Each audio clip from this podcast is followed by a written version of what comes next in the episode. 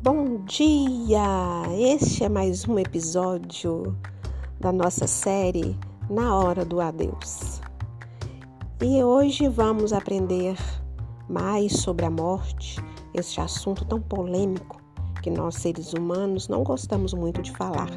Mas esse novo episódio irá nos dar mais informação sobre o que nós temos tanto medo. Será por quê? Então, vamos saber mais sobre a hora da morte. Então, vamos à história?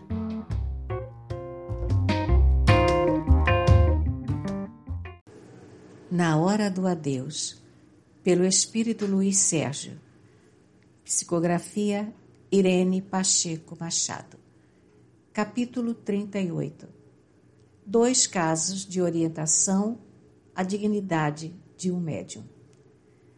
E assim, Janci nos levou até um auditório onde vários companheiros falavam sobre doenças nervosas, o que leva o ser a sofrer a doença do pânico, as depressões, as enfermidades que vêm surgindo na coluna, no nervo ciático, enfim, tudo o que hoje sofre a humanidade. Estava ali pensando, mas nós estamos tratando da hora do adeus.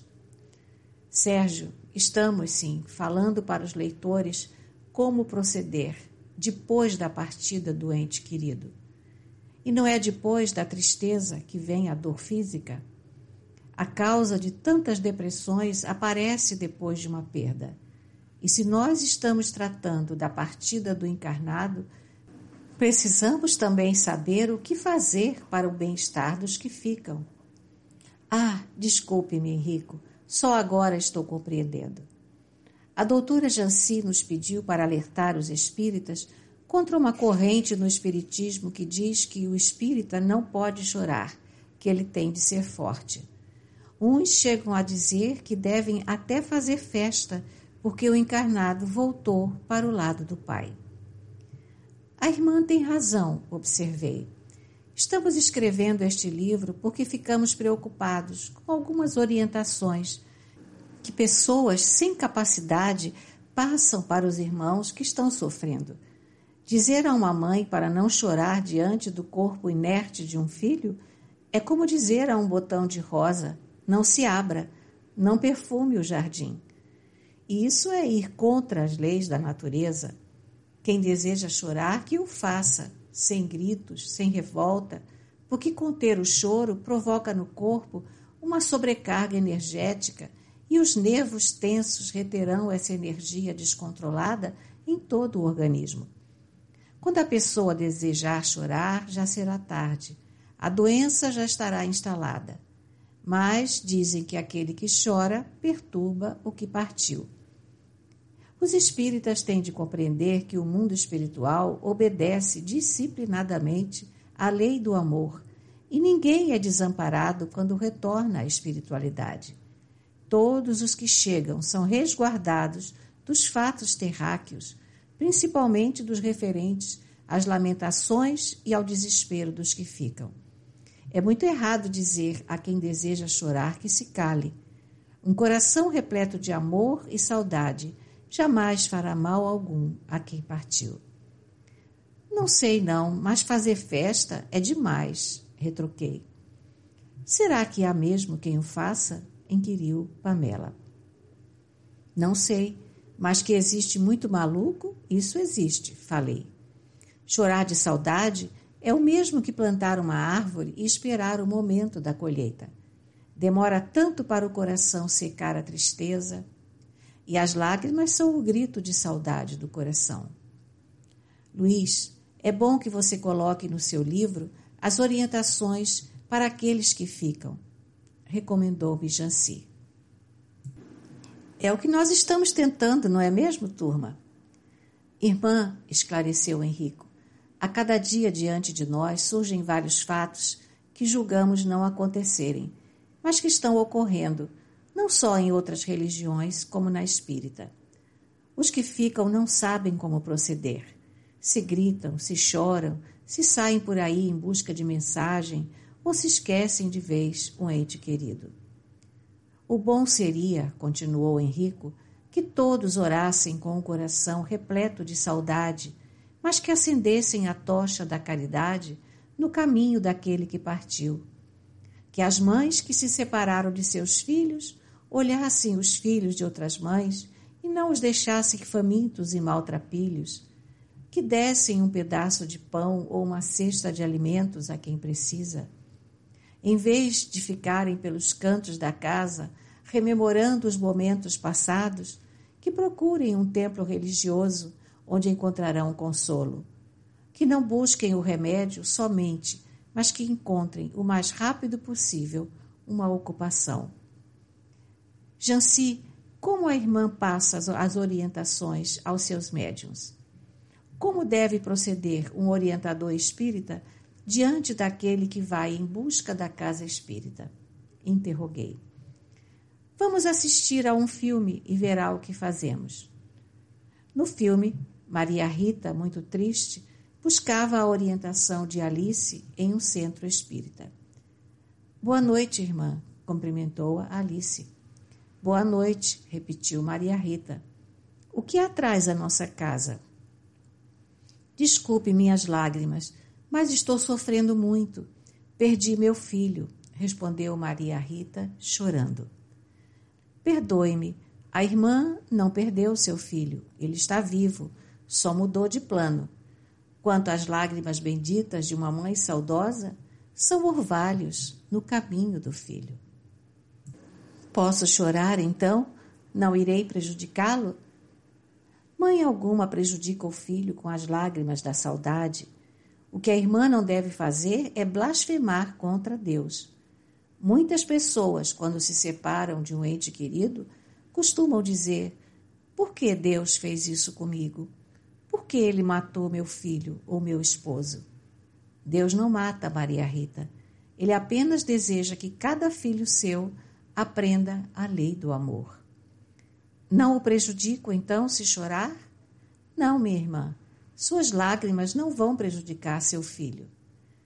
Mas muita gente diz que não posso chorar, senão meu filho sofre. Irmã Maria Rita, mandar alguém que está sofrendo parar de sofrer é o mesmo que mandar parar a chuva. Ninguém tem poder bastante para isso. O que a irmã precisa é orar. Só as orações aplacam a saudade e fortalecem a alma. Procure ler alguns livros edificantes e orar o mais que puder. Posso ir ao cemitério levar flores para meu filho? Pode.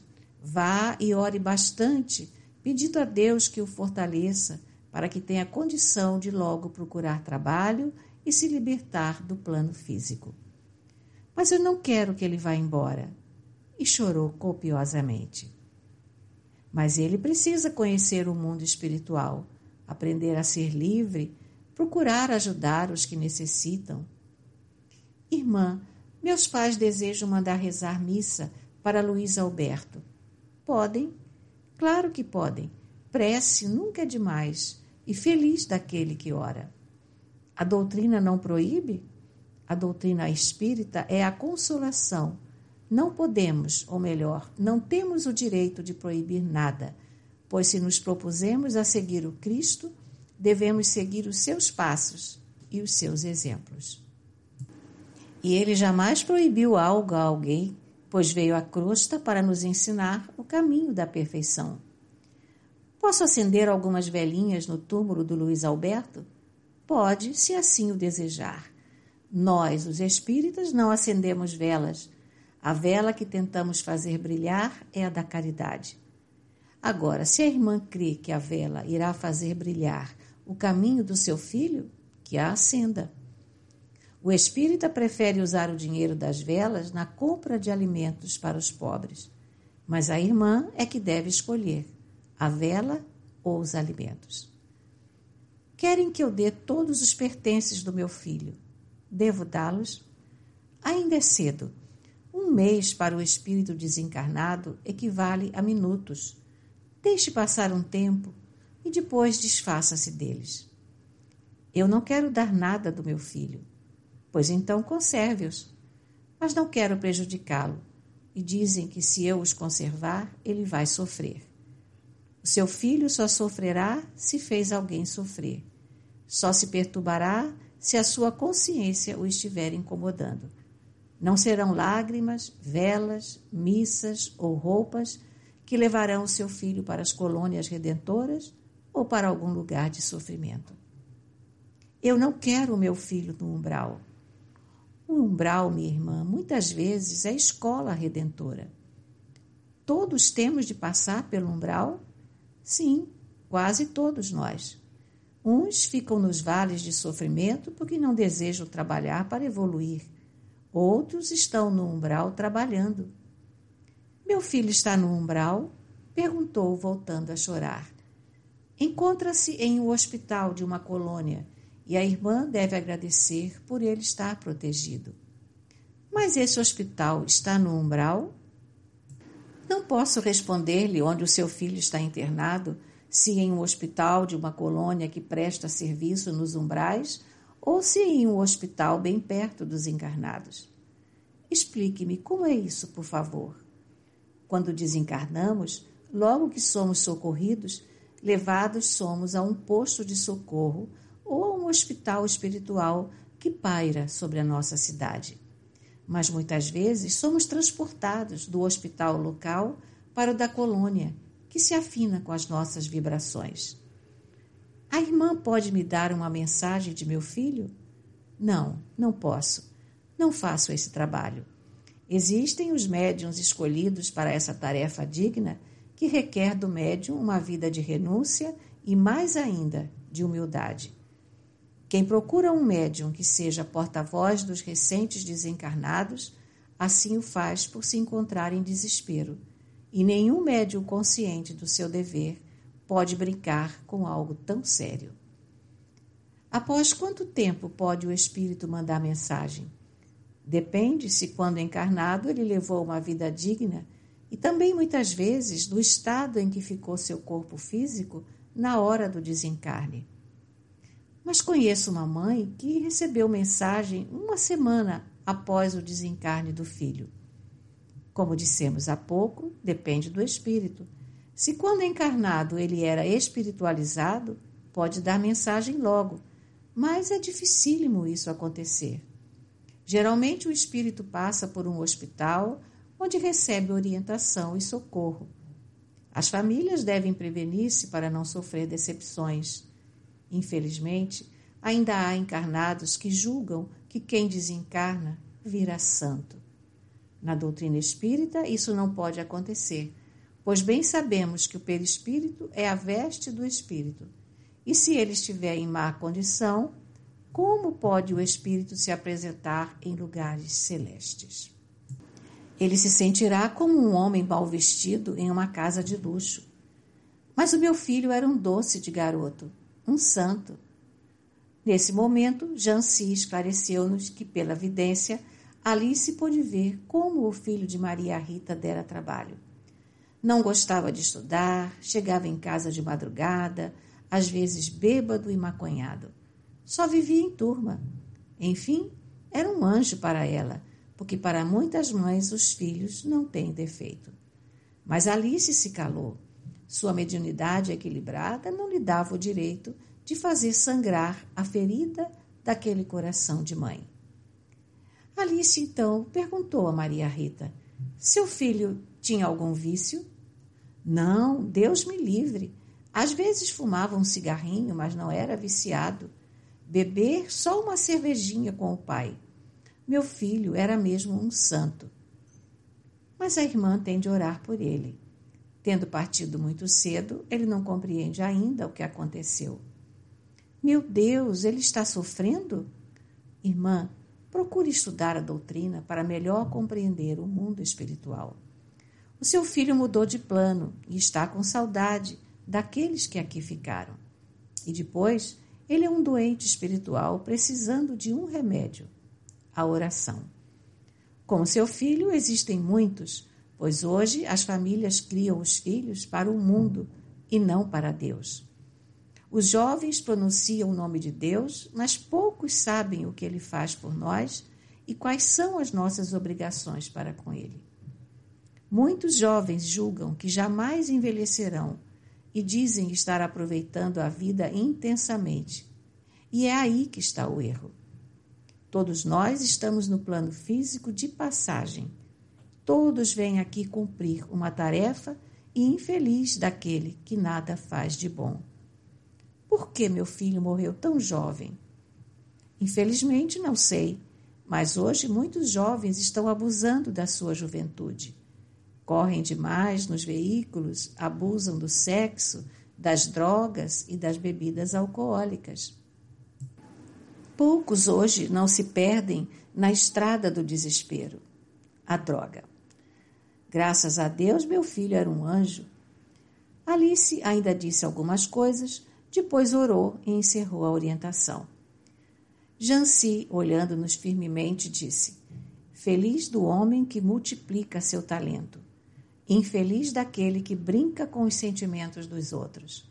Como vimos, uma médium soube exercer a sua mediunidade com Jesus.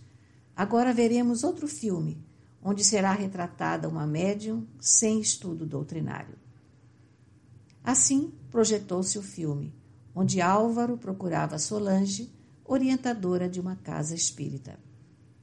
Boa noite, cumprimentou Álvaro. Seja bem-vindo. O que está acontecendo? Está mal, hein? Sei disso, por isso estou aqui. Ando triste, infeliz. Sorte a sua ter chegado aqui. Se demorasse mais, não sei o que iria acontecer. Meu Deus, então estou pior do que pensava exclamou Álvaro apavorado. Você está péssimo. Precisa urgentemente submeter a um tratamento desobsessivo. Ninguém pode imaginar como os obsessores atuam sobre as pessoas. Logo que o vi, pude constatar como o irmão está sofrendo. Mas eu estou aqui, buscando consolo. Estou sabendo. Tanto é que hoje mesmo o irmão vai tomar um passe especial. A saudade, a dor no peito de tristeza, isso é obsessão? Claro, você nem imagina o que ela faz. Mas eu nunca fui triste. Estou assim após a partida da minha querida mãe, o meu anjo protetor, mas espero logo superar a sua ausência. Solange levou um susto, ajeitou-se na cadeira e depois falou: Você tem razão. Depois do passe especial, o irmão vai melhorar. E por que esses espíritos estão ao meu lado?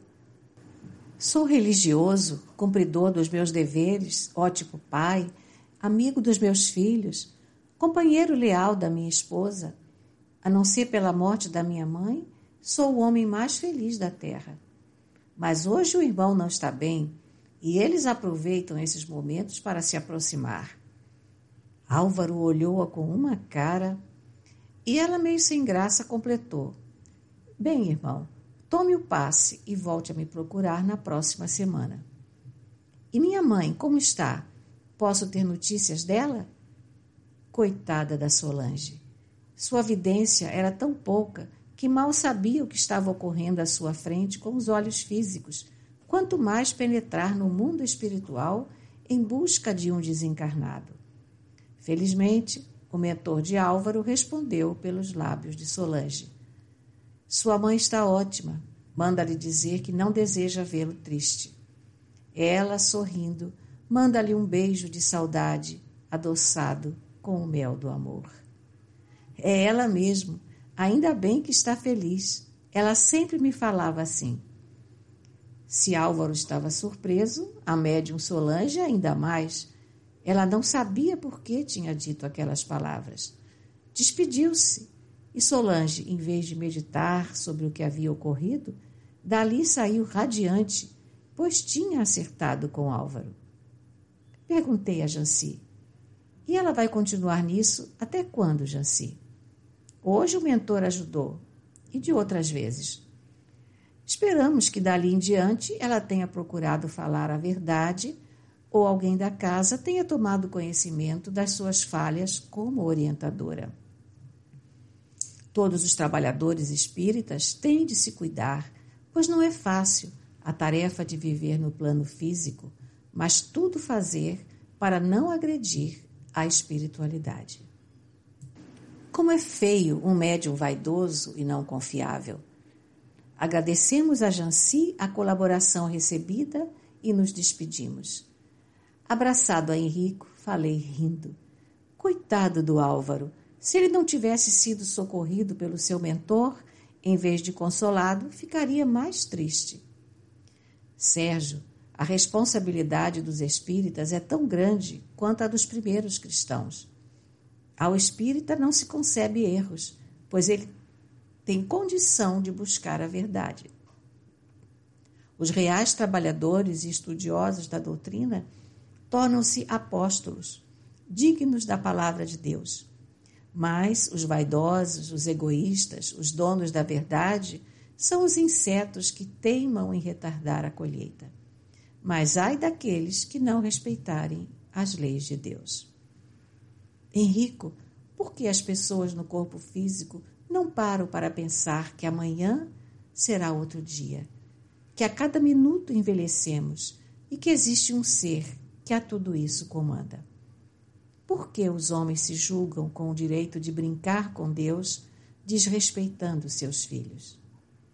Até quando presenciaremos um dito espírita faltando com o seu dever para com o próximo, negando-lhe tudo, até um pouco de educação, pregando uma doutrina diferente da límpida doutrina espírita, pregando uma doutrina de líderes, de donos, enfim, de doutores da lei?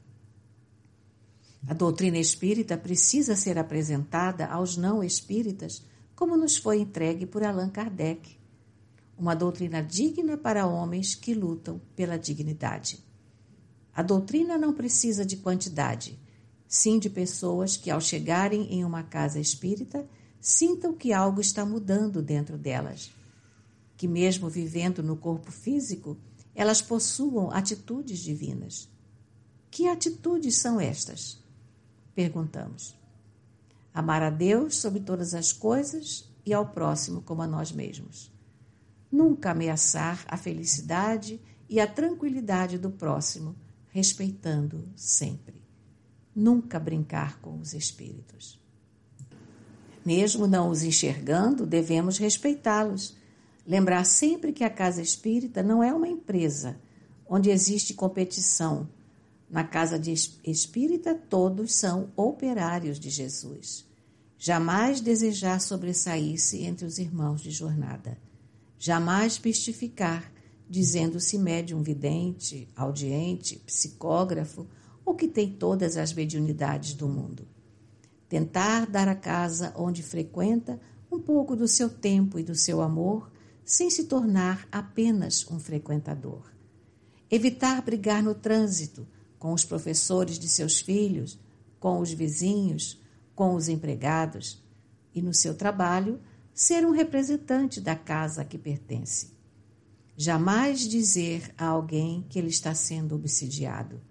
Lembrar o que Jesus disse em Mateus, capítulo 5, versículos 21 e 22. Ouvistes o que foi dito aos antigos: Não matarás, e quem matar será condenado em juízo. Pois eu digo-vos que todo aquele que se irar contra seu irmão será condenado em juízo. E o que chamar raca a seu irmão será condenado no conselho. E o que lhe chamar louco será condenado ao fogo do inferno. Se Jesus não chamava ninguém de louco, por que um ser repleto de defeitos pode fazê-lo?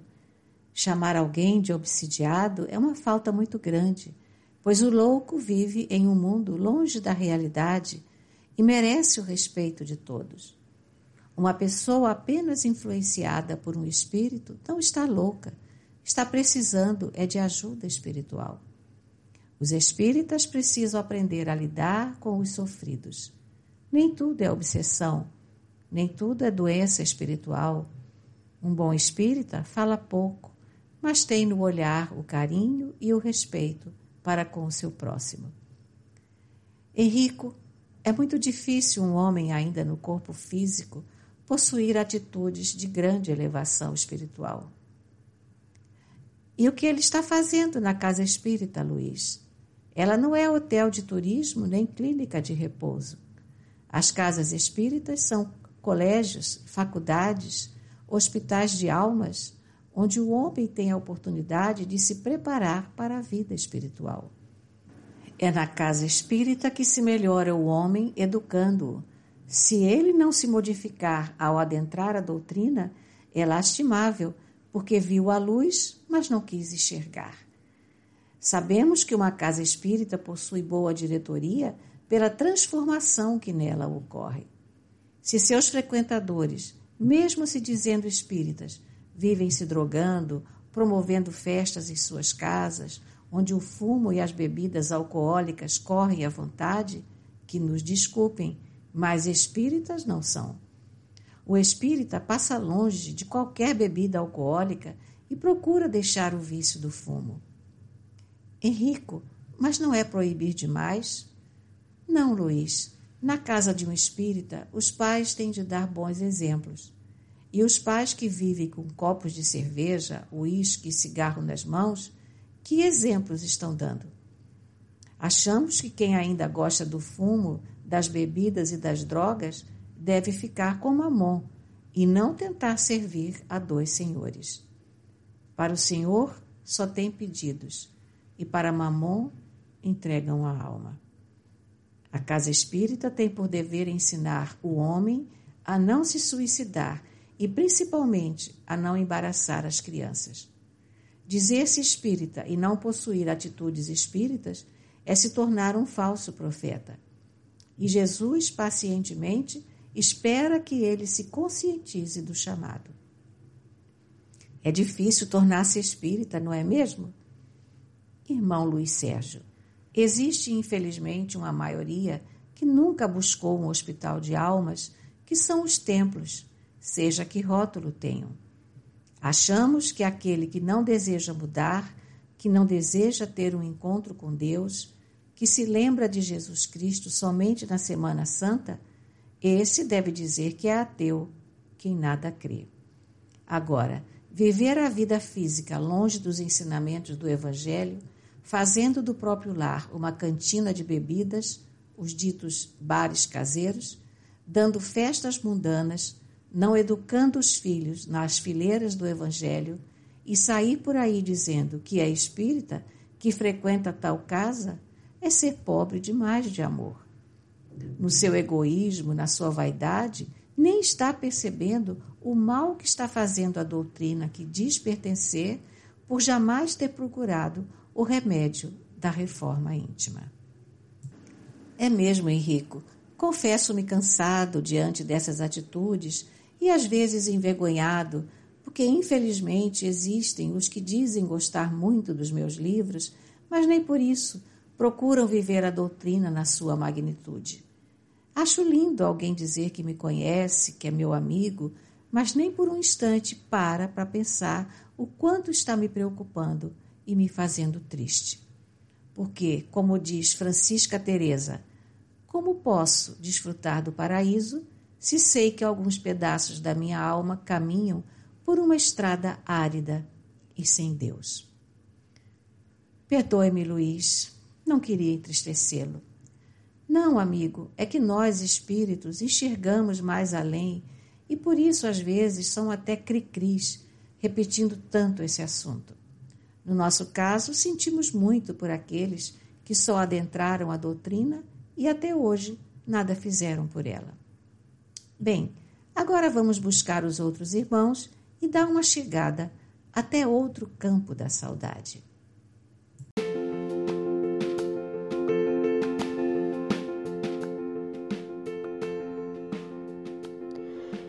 Estamos de volta e espero que tenham gostado desse episódio que nos trouxe muitas coisas para nós estarmos refletindo. Então, não deixe de nos seguir para saber mais sobre o assunto na hora da morte ou então na hora do adeus. Fiquem com Deus e até amanhã para mais um episódio.